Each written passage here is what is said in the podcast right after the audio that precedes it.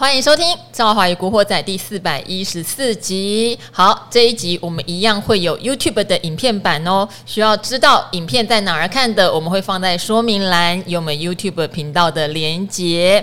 那这边的话，投资人要注意喽，吉宝结算所 eNotice 平台已经正式上线了，提供上市柜新贵公司鼓励发放的电子通知服务，有超过二十万名的投资人启用，超过八百家公司的签约。那集保结算所也特别举办抽奖活动，陆续送出七万多个奖项，邀请您共同加入，体验数位创新的谷物新服务。好，那如果很有兴趣的话，我们在四百一十集的《赵华与古惑仔》有一个完整的介绍哦，也请大家有兴趣去听听看。诶这个有影片版，大家就可以看到我们怎么来念这个口播了。对啊，秘密都被发现了。对啊，这真的不错，我我也有下载啊，大家赶快下载。你也有下载哦？有，这一定有，这么多账户，对不对？然后这么多股票，有比较方便啊，集中管理。我以为你是不会领股息的那种人呢，就冲来冲去的。会会偶尔会领股息，要领一些纪念品。我这边还有这个的吗？中钢这一股就可以领。刚才去拿的中钢的伞。好，我跟你讲。有影片版的好，拿来拿来拿来。有影片版的好处就是可以看到，Eason 拿了一个什么样的纪念品，然后什么颜色的哈。三十 三十二块就换一支，这个 不错吧？好，有影片版也可以就直接看到来宾是谁，不用等我揭晓哈。我还是先大前提啦，最近大概八九个交易日量都很缩下来，除了这个 MACI 有一天换股嘛，季末换股那个扣掉之外。大概都是两千多亿，今天又缩了，今天只有两千三百八十三亿哦。盘面上就比较没有所谓的主流股，甚至今天呢，是因为盘中有一个消息传出来，因为华为的新机这个 Mate 六十 Pro。蛮高调的，蛮高调的。嗯、我想每一个人在网络上都可以看到好多好多相关的新闻，讲说呃中国人民如何的排队抢购啊。这一次的旗舰版，即使它的呃美国跟中国已经禁止输入很多芯片相关的技术，他们还是用中芯半导体自己产出了一个很厉害的晶片。嗯、然后呢，还有企业愿意补贴员工一个人五千人民币。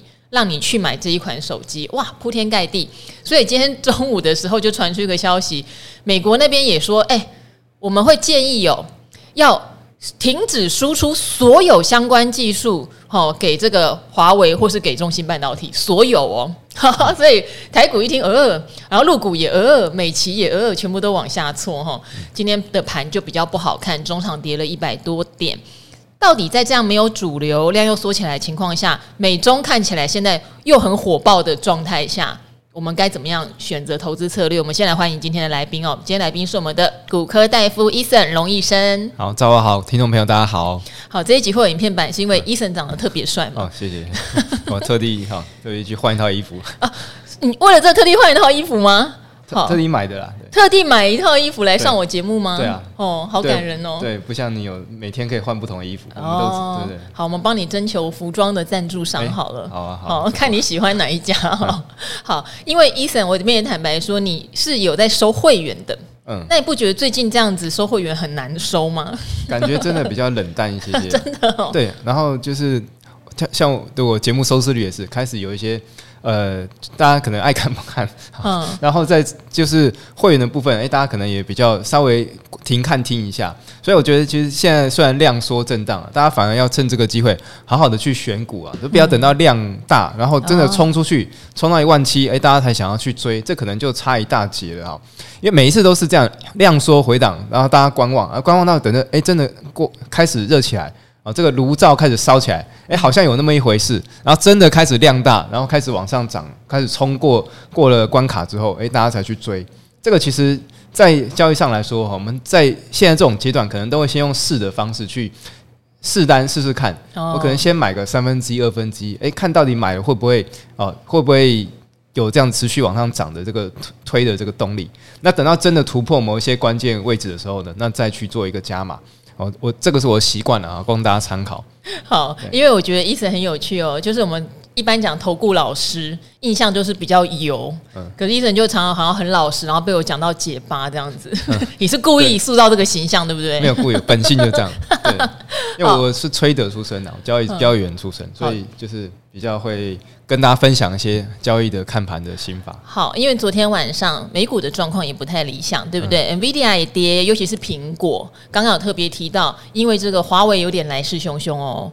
我觉得它那个来势汹汹，已经不只是说这个机型，还真的是呃中国人民，我觉得是一个希望。哦，好久没有看到华为推新机了，所以怎么样也要用一种爱国心去买的一个心情之外，我看到非常多网络上的评论，有一点像文宣战，就一直告诉大家，我们不用靠美国的技术，我们用自己的零组件也可以做得很好。我觉得这件事情有点给苹果压力，所以昨晚上苹果的跌应该跟这个没有失去关系啦。那今天这个美国这边也宣誓哈，就有人建议，他就说。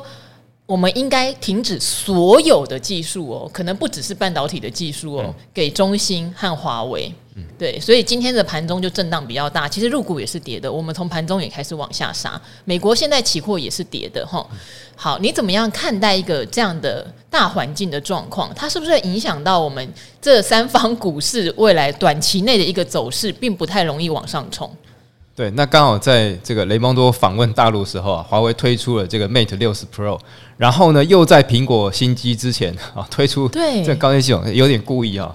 对，那我觉得他推出这个有几个宣示意义的。第一个就是它已经是采用 N 加二制程，换算成台积电是七纳米的制程。嗯，哦，那七纳米制程之外呢，哈，因为七纳米大家知道要用这个 EUV 啊极紫外光的那个光刻机才可以做得出来。那表示说呢，其实。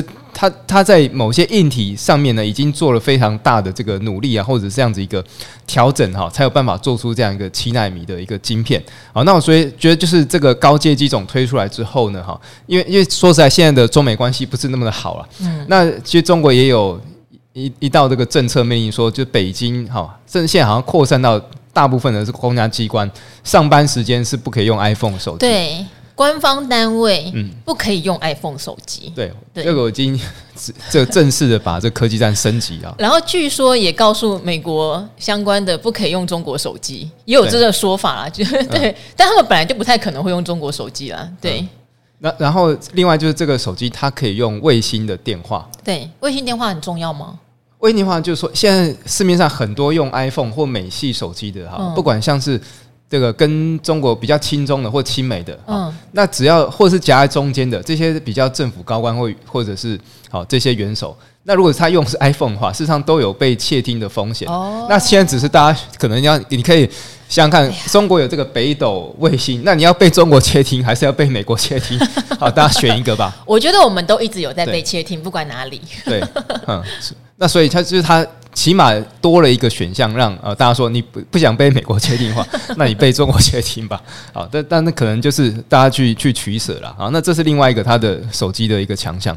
那再来就是呢，好，它在七纳米以下的，好这个技术呢，本来认为大概要差美国大概差七到八年呢，这样这样子一个世代，可是一下子突飞猛进，可能现在只差了大概四到五年左右的这个时间进程了。那也就是说，未来的这个成熟制程会不会？对台厂啊，或其他地方造成一些压力啊，这个要持续去注意啊。包括像联电啊、世界先进啊，其实今年都有一些压回这样状况。那也就是说，过去中国大陆很常用这样子一个补贴啦，哈，或者是一些这些这种削价竞争的方式啊。以前的面面板啊、记忆体就被打很惨嘛。那后来太阳能。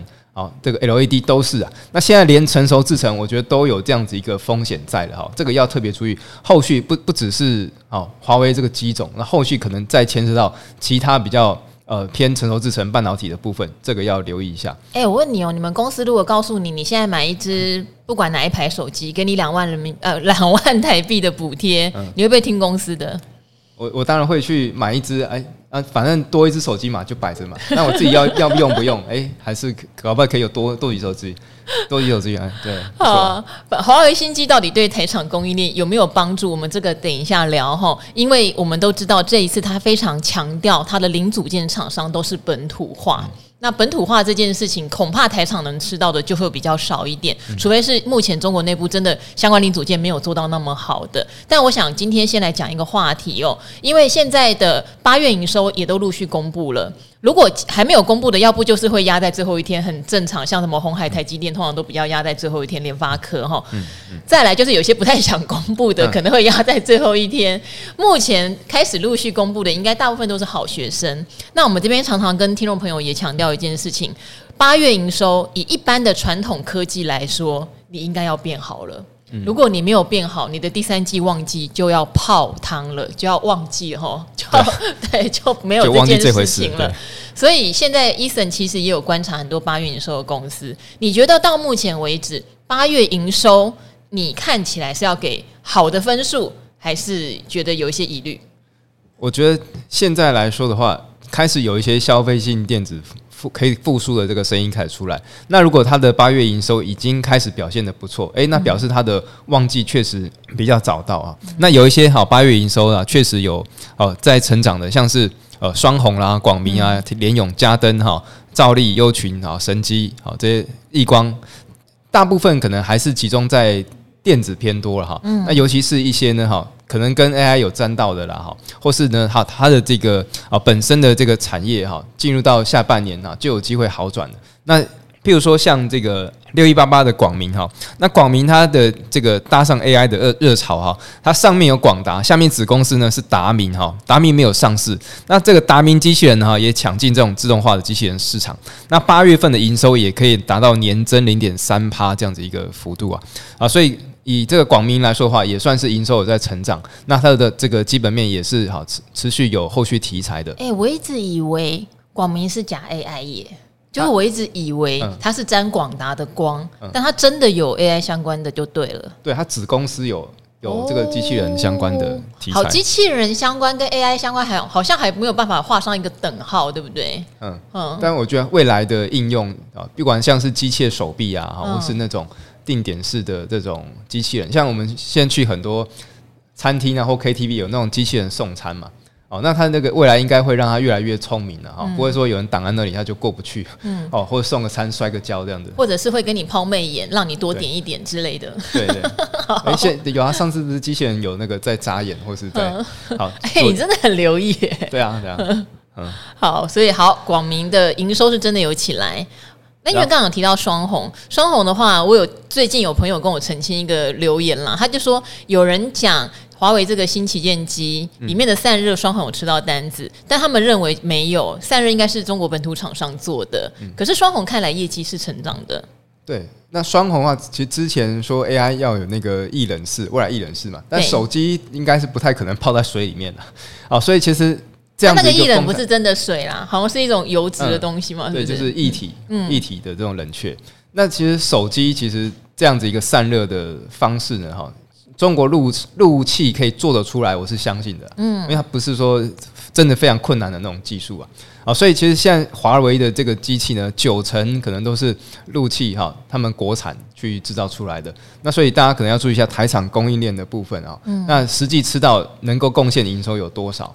好，那再包括其实整个如果呃华为这个这个机种哈，因为苹果在整个中国大陆的市占占它营收大概是两成左右啊。那如果在华为这个机机种崛崛起起来的时候，如果苹果掉个在中国大陆市场掉个三成四成，那也是蛮伤的。哦，那我觉得后续要持续注意一下，诶，它这个手机到底是可以持续的量产，因为说是做得出来了七纳米，可是良率不知道了啊，搞不好他做一台那个。实际上，这个利润是很低的，因为良率如何是不知道的，所以这个手机后续的销售状况呢，我们在持续观察。那这个郭明且认为说啊，哈，他的这个呃下半年的哈这个机种哈，应该有机会呢，这个。大概二十趴的二十趴的这个数量去做成长，那到明年来说，大概可以销售到一千两百万只啊。那这个都是呃后续要持续关注的一个重点。嗯，郭明錤真的还是回去看手机市场比较好。嗯，之前他说台播是 AI 股，然后跟我跟杜老爷杜大师在那边辩论说，他看什么台播啊？你看才对吧？对，好。对啊。那台也是台湾的产业嘛，然后传统产业这可能哦，呃，就是在在台湾的分析师会比较熟一些。没有，他就讲说那个东西，呃，台玻有做玻纤布相关的原料，然后玻纤布可能在板材里面又有占到一个什么位置，嗯、对他这样去把它牵过去。我是觉得真的不要牵太远啦。像你刚刚讲广明，我都在想说，呃，工业自动化或者机器人自动化能不能算是真 AI？我觉得它叫泛 AI，、嗯、可它可能还没有到这种 AI。最核心的那种运算、高运算，对不对？这个核心点上面，但泛 AI 也可以啦，这样子。好，对啊，现在什么都要扯上 AI，对不对？以后叶黄素也是 AI 概念。我们还没有要叶配叶黄素。好，好，那八月营收还有什么可以注意的亮点吗？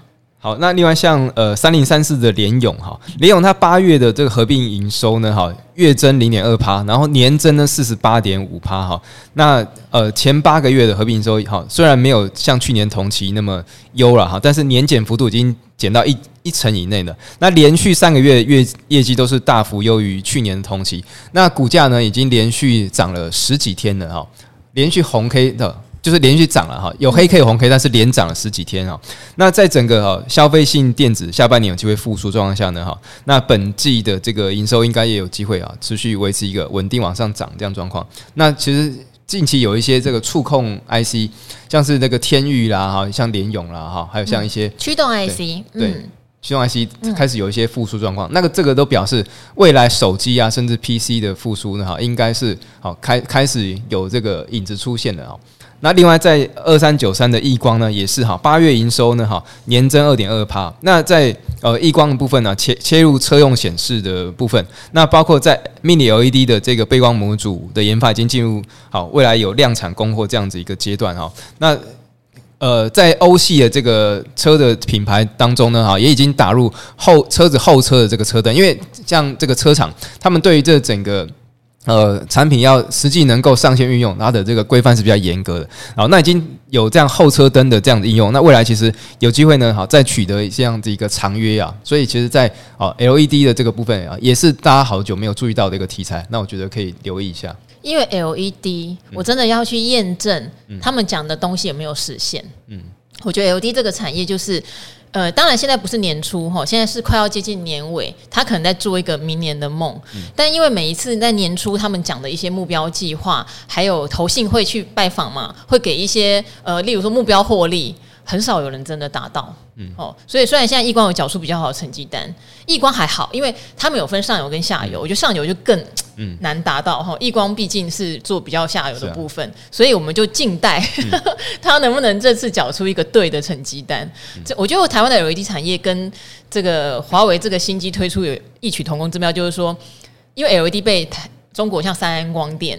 非常大的一些厂商陷入了一个很可怕的杀价竞争，所以长期都一直起不来。然后专利又在美国跟日本手上，中国大陆又不怕你专利的问题，我们怕呀，我们会被罚呀，对啊。我觉得这个长期的阴霾真的需要有一段时间去证明他们可以完全脱离啦。对，这个是我给听众朋友的一些我自己看以前 LED 产业给我的一些心得哈，但并不代表这个产业永远都是在过去的泥淖中，它也许还是会进步跟成长。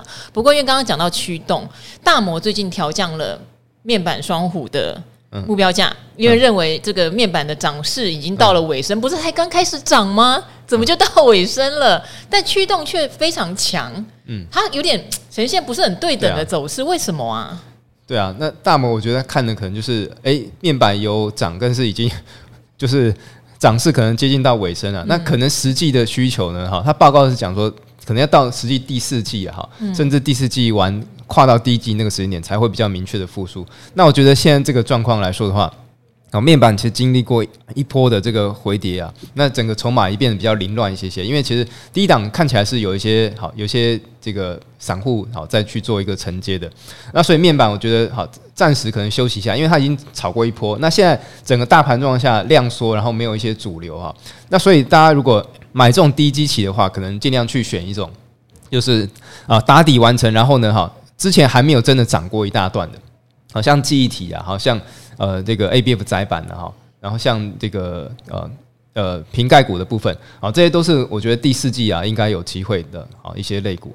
哎、你真的很喜欢记忆体。但记忆体不负你望，对啊，最近的报价，我说一遍，确实，因为你讲了三四个月了，对，三四个月，对。好，从它报价不动如山，到现在报价开始有开始往上走了啦，哈。所以你觉得它算是真正脱离谷底吗？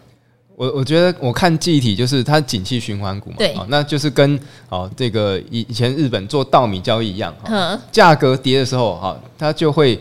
这个赔本生意没人做啊，跌太多了，对，就会减产。大厂自动就会去抑制它的这个价格下跌。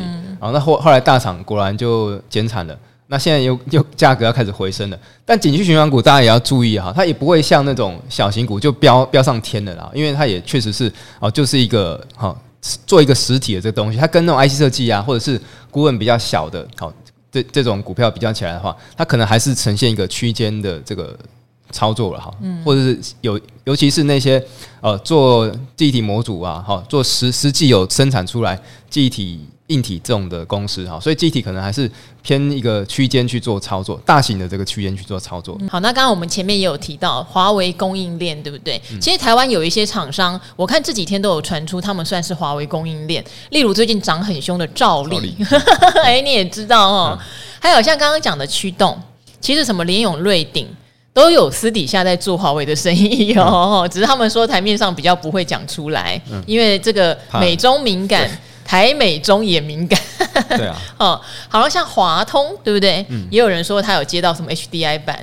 那你这边了解的状况是，即使这次可能百分之九十的零件是华为要自制，呃，找当地厂商制自制，那台厂到底有没有真受惠股？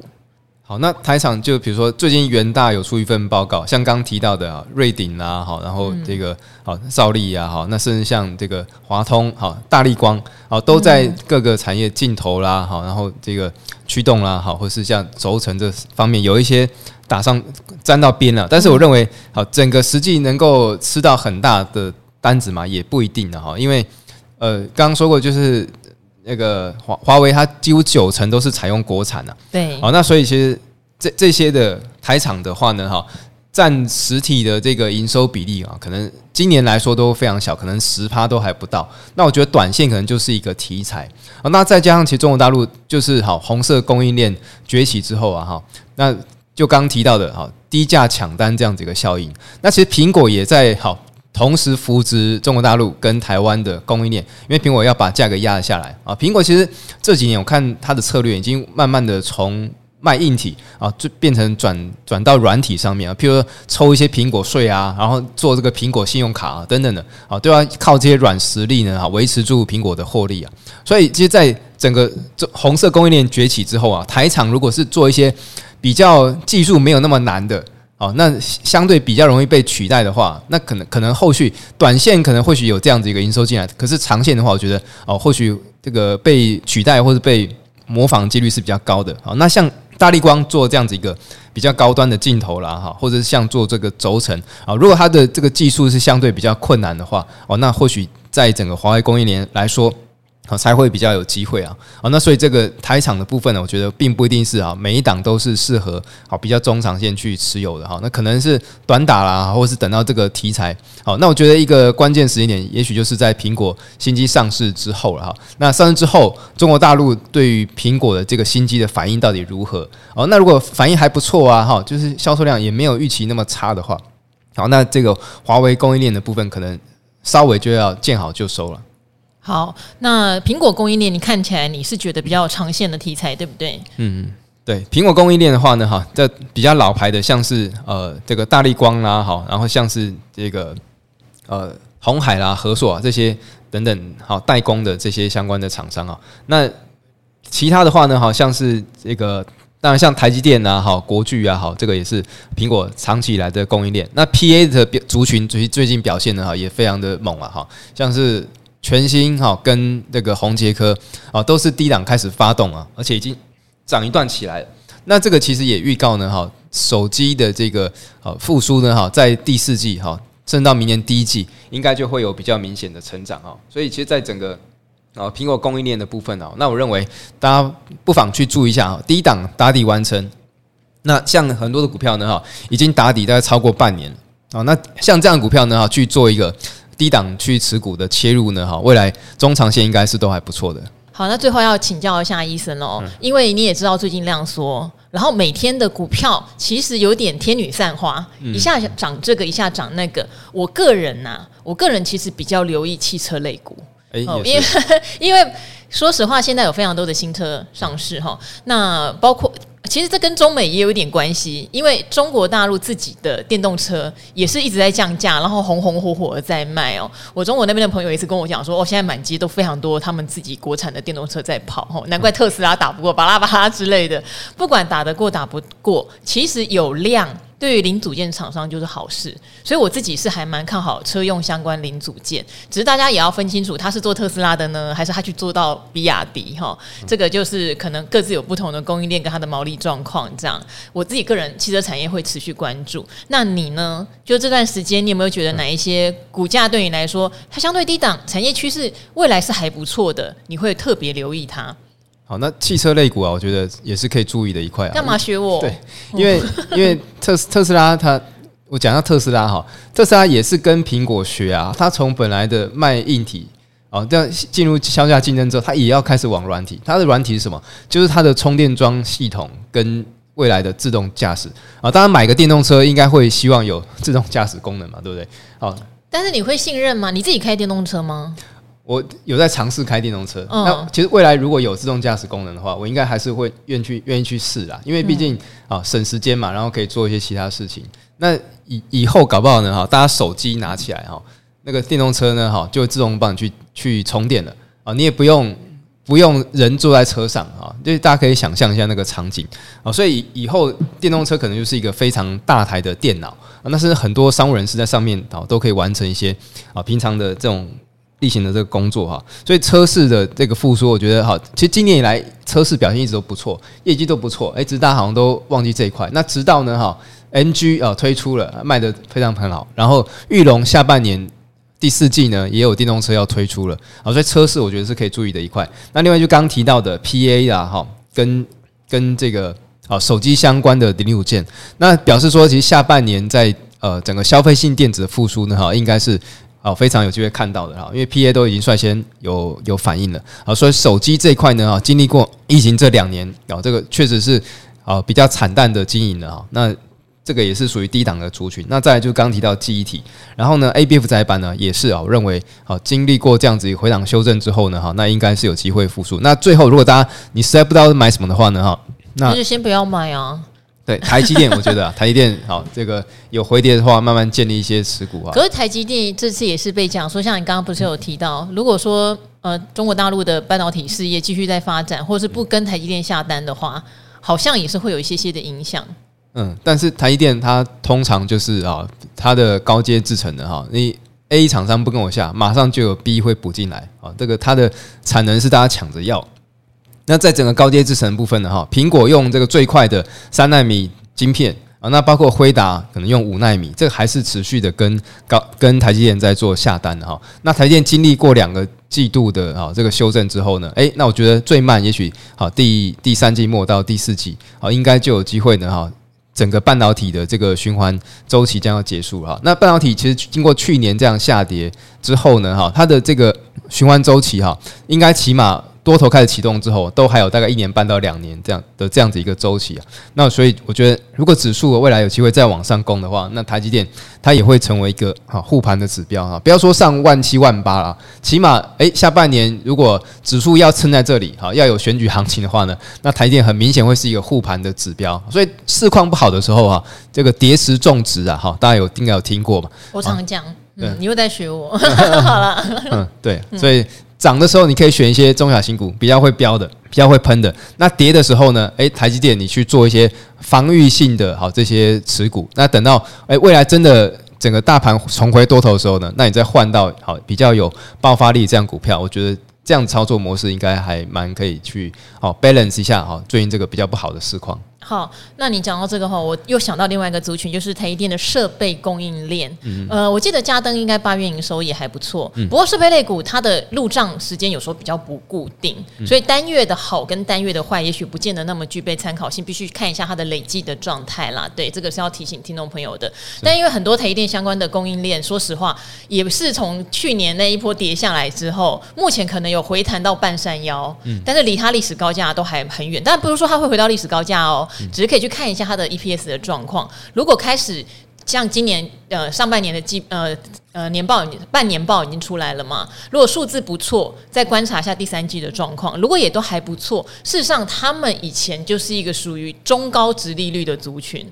我觉得也是可以留意这一块。嗯、去年被炒，前前年被炒多多半是因为想说啊，要去亚利桑那州建厂啊，要去高雄啊，去铜锣啊，什么一堆建厂需求。现在建厂是没那么快，美国那边 看起来要延宕了嘛，哈。嗯嗯，可是我觉得他们有相关的底气在，是不用太担心啦。所以我也会关注这个族群。这样子，嗯，好，对啊，所以我觉得台积电供应链这一两年应该还 OK 了哈。但是如果呃后后续，我觉得要注意一个变数就是呢，哈，因为台积电去亚利桑那 设厂，感觉一直不是那么顺利，不顺利哦，真的不顺利哦。嗯，嗯那 Intel 会不会趁这个机会哈就崛起了呢？哈，我觉得这个就是美国也是同时牵制中国，也在牵制台湾了啊，因为确实有这个地缘风险在啊。啊，说台积电，我觉得这一两年是没有问题。那供应链的话，可能你就要稍微选一下了。好，这个中美台、嗯、三角关系，这个三角关系是永远不会腻的话题哈，嗯、也永远真的有在新的战争啦。我是觉得真的叫做战争，现在战争比较不是真枪实弹了，嗯、不是投原子弹了，现在就是在科技战、贸易战上面继续的打下去。嗯，好，我们就是在这里面找到商机，避免危机。我觉得也只能先这样做了，对不对？是啊，因为一定都有伴随的好处跟坏处的。好，那今天也非常谢谢 Eason 哦，也跟我们古惑仔的朋友们说声拜拜喽！拜拜，谢谢。